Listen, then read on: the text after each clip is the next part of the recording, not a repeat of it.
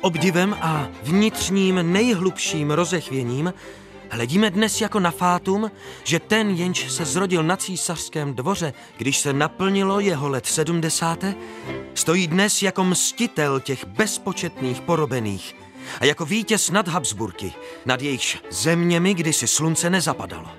Tam, kde kdysi visely rudé brokátové baldachíny císařství, visí dnes rudé draperie republiky. A tam, kde trůnilo z milosti boží po celá staletí tolik dobrodruhů bez citu a lásky, zasedl konečně z vůle národa prvý muž čistý a šlechetný, bez titulatur a ceremonií, syn Josefa Masaryka, syn dělníka.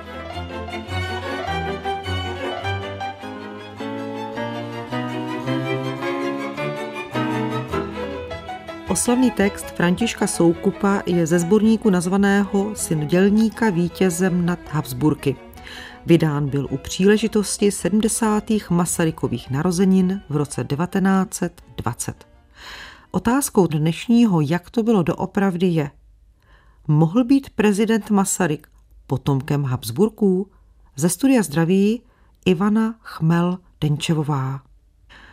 Byly takové ódy na Masaryka v dané době obvyklé? Otázka pro hosta pořadu, historika docenta Jiřího Pernese. Masarykův kult byl v té době neobvyklý. Masaryk byl miláčkem národa a byl nazýván tatíčkem, byly vydávány oslavné spisy, ale nejenom to, byly skládány různé říkanky pro školní mládež, byly skládány kantáty a hudební skladby na počest Masarykovu, byly mu stavěny pomníky, dokonce byly dělány dámské brože, na kterých byl portrét Masarykův, rostly mu sochy, pomníky a tak dál. Masaryk byl prostě velkým kultem. My jsme také slyšeli syn Josefa Masaryka, syn dělníka. Onen zborník vydala Československá sociálně demokratická strana dělnická. Bylo to pro ní zásadní, že tam uváděla otce prezidenta Tomáše Garika Masaryka Jan Masaryk dělník? Myslím si, že pro ně bylo důležité ukázat, že mají k Masarykovi blízko, nebo lépe řečeno, že Masaryk má blízko k sociální demokracii. Proto použili i tady této skutečnosti, která ovšem neodpovídala pravdě, protože Josef Masaryk nebyl dělníkem. V hovorech, které s ním vedl spisovatel Karel Čapek, sám řekl. Otec byl Slovák z Kopčan, narodil se jako nevolník a nevolníkem zůstal. Vedle matky měl na mne málo pozitivního vlivu. Byl nadaný od přírody, ale do škol nechodil. V Kopčanech se naučil jen tak tak číst a to se učil u staré ženy, vdovy Povojákovi, které obec dala tu funkci. Škola tam totiž nebyla. Za trochu toho čtení jí děti museli kopat brambory. Z toho vyplývá, že otec byl docela venkovský, neměstský, přírodní člověk člověk. Žil stále v přírodě, zvláště když se dostal k hospodářství. Přírodu znal, pozoroval a dobře pozoroval. Měl takový zvláštní smysl pro jednotliviny přírody a života. Dosud si pamatuju, jak jednou v březnu nám přinesl za ňadry domů mladého zajíčka březňáčka, kterého našel schouleného v koňské šlépěji. Tehdy nám tak podrobně, živě a zajímavě vyprávěl celý průběh zaječího života. Sám byl neučený, ale schvaloval, abych se učil a nestyděl se učit se se mnou. To se rozumí i to učení, jako všecko bral utilitaristicky, co to člověku vynese – Zbožný nebyl, ale pekla se bál a občas chodil v neděli do kostela. Ve všech věcech rozhodovala matka. On se podroboval, i když jí odporoval. Jiný TGM, to je název knihy publicisty Pavla Kosatíka a z ní je také následující text. Jak bylo zvykem, syn dostal jméno světce, jehož svátek připadl na den jeho narození. Byl jím Tomáš Akvinský. Zřejmě tak rozhodla matka, dominantní osobnost v rodině. Byla o deset let starší než manžel a jako dcera ze zámožné a němčící hustopečské rodiny pracovala co by kuchařka v panské službě.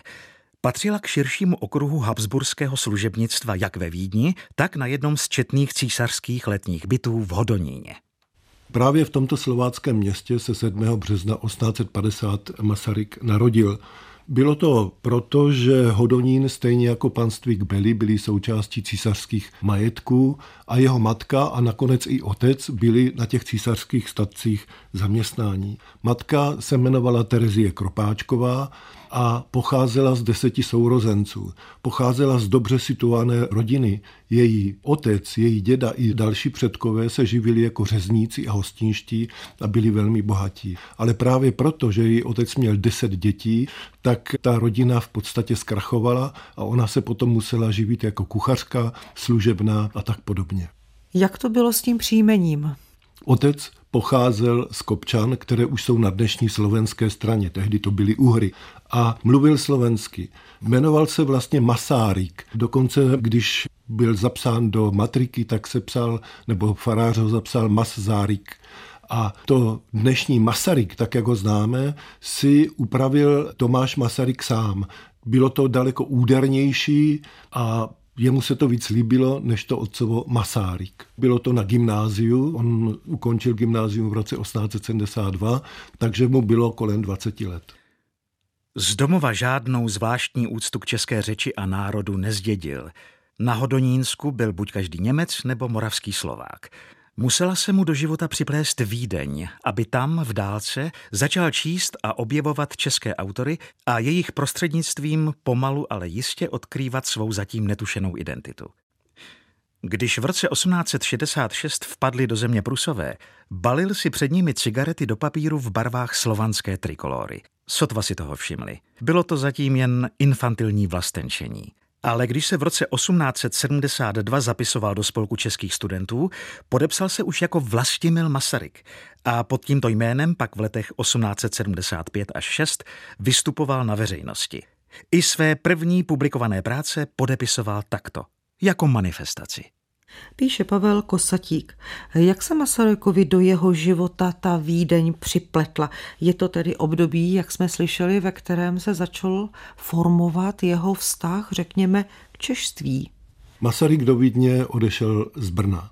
On v Brně studoval gymnázium a protože jeho rodina byla chudobná, tak si musel přivydělávat kondicemi. Měl to štěstí, že se stal preceptorem syna brněnského policejního ředitele Antona Lemoniera v té rodině, nebo lépe řečeno, on toho syna nejenom doučoval, ale on mu pomáhal i s různými jinými věcmi, protože ten chlapec nebyl úplně zdravý, byl tělesně handicapovaný a Masaryk byl v podstatě jakoby členem té rodiny.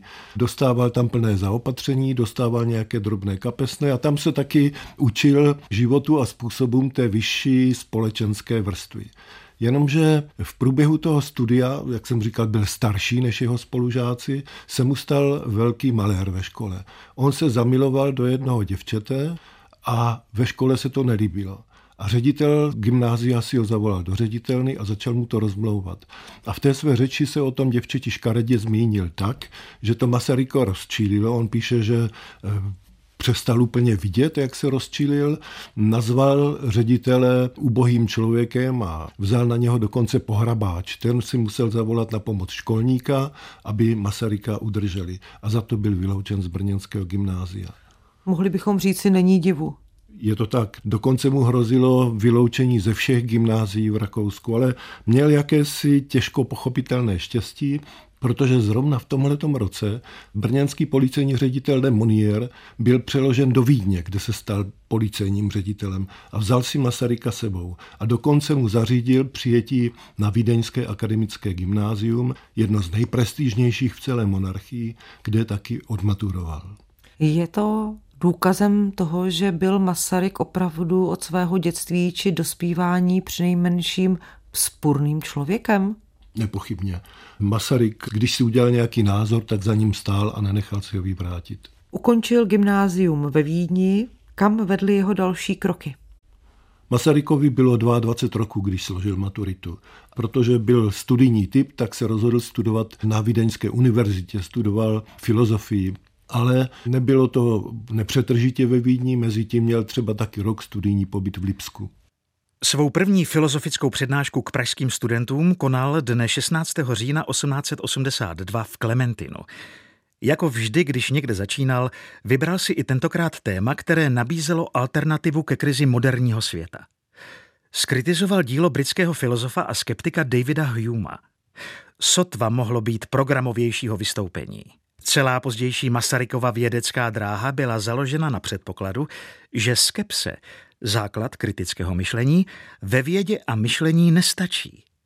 K tomu, aby člověk mohl, jak věda ukládá, neustále zkoumat a přehodnocovat skutečnosti i sebe sama, potřebuje ještě vnitřní duchovní konstantu, která mu umožní kromě pochybování i tvorbu.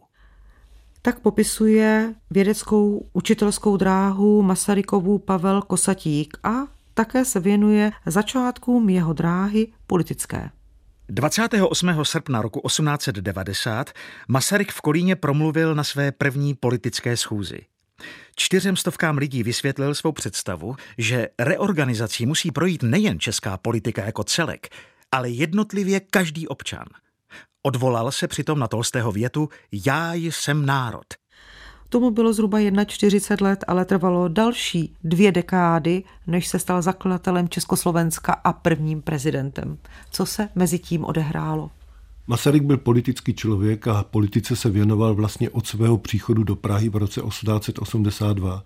V tom roce 1891 vstoupil do mladočeské strany a stal se za ní poslancem Řížské rady. Společně se svými přáteli doktorem Karlem Kramářem a doktorem Josefem Kajzlem vytvořili jakousi vlastní buňku uvnitř mladočeské strany.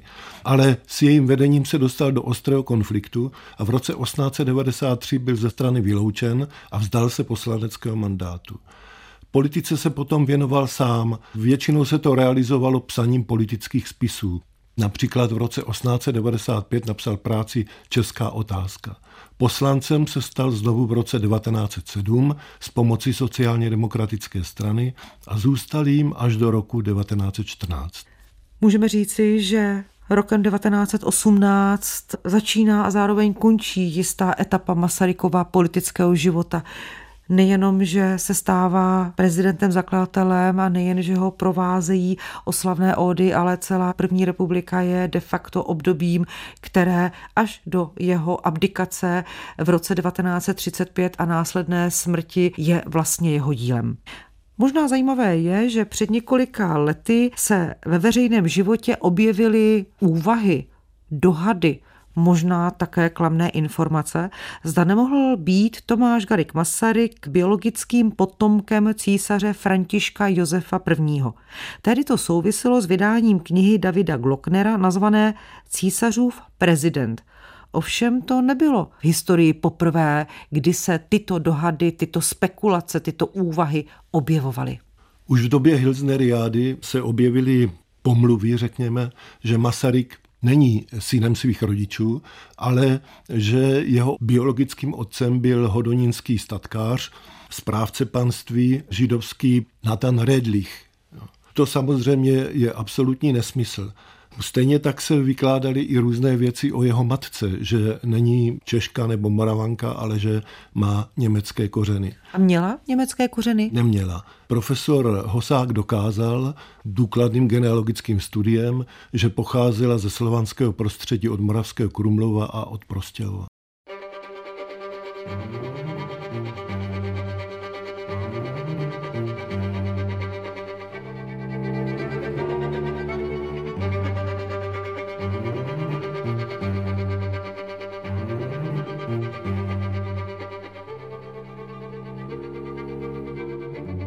David Glockner ve své knize píše.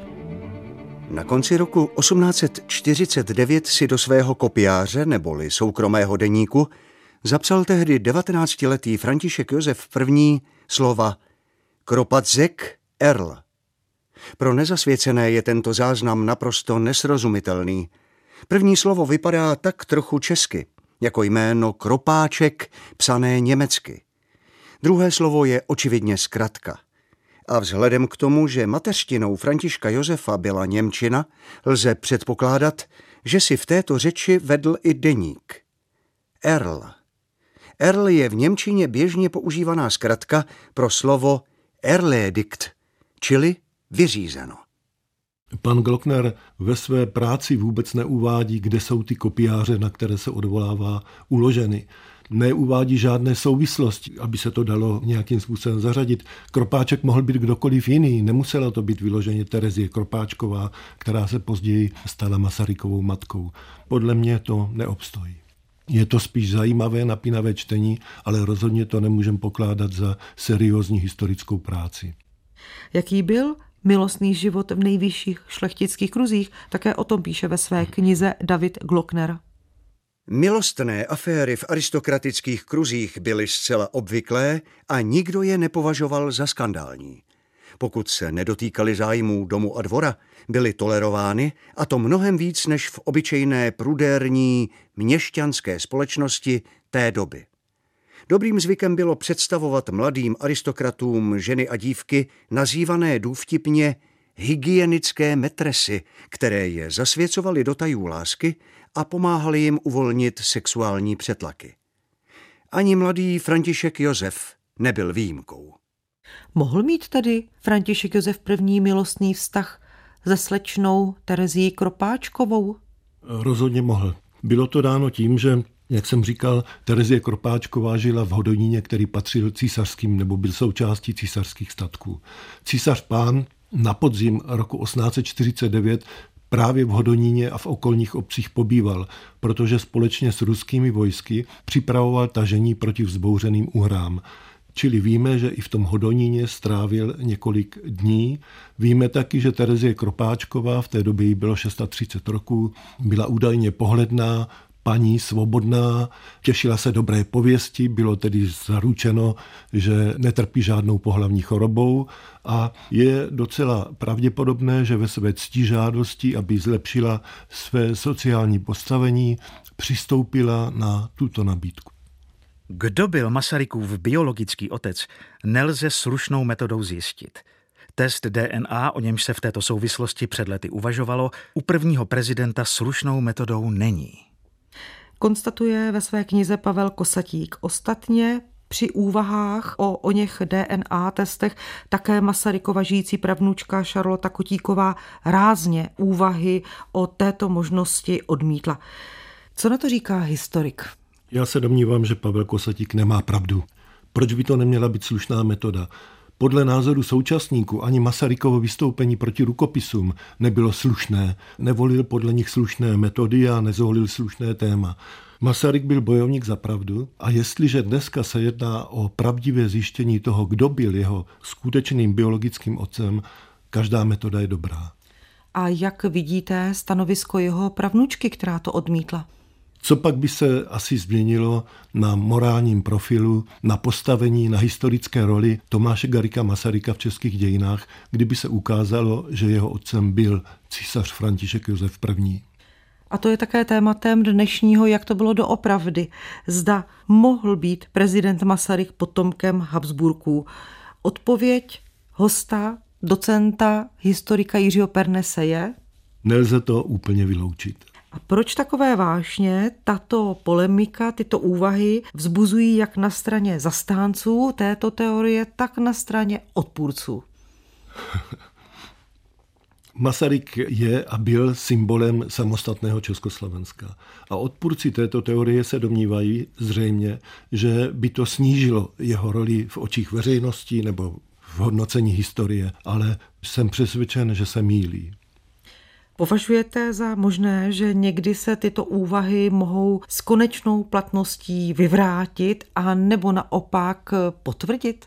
Jsem přesvědčen, že dříve nebo později k té zkoušce DNA dojde, že následující generace budou chtít mít jasno v této otázce, což je podle mého názoru jenom dobře.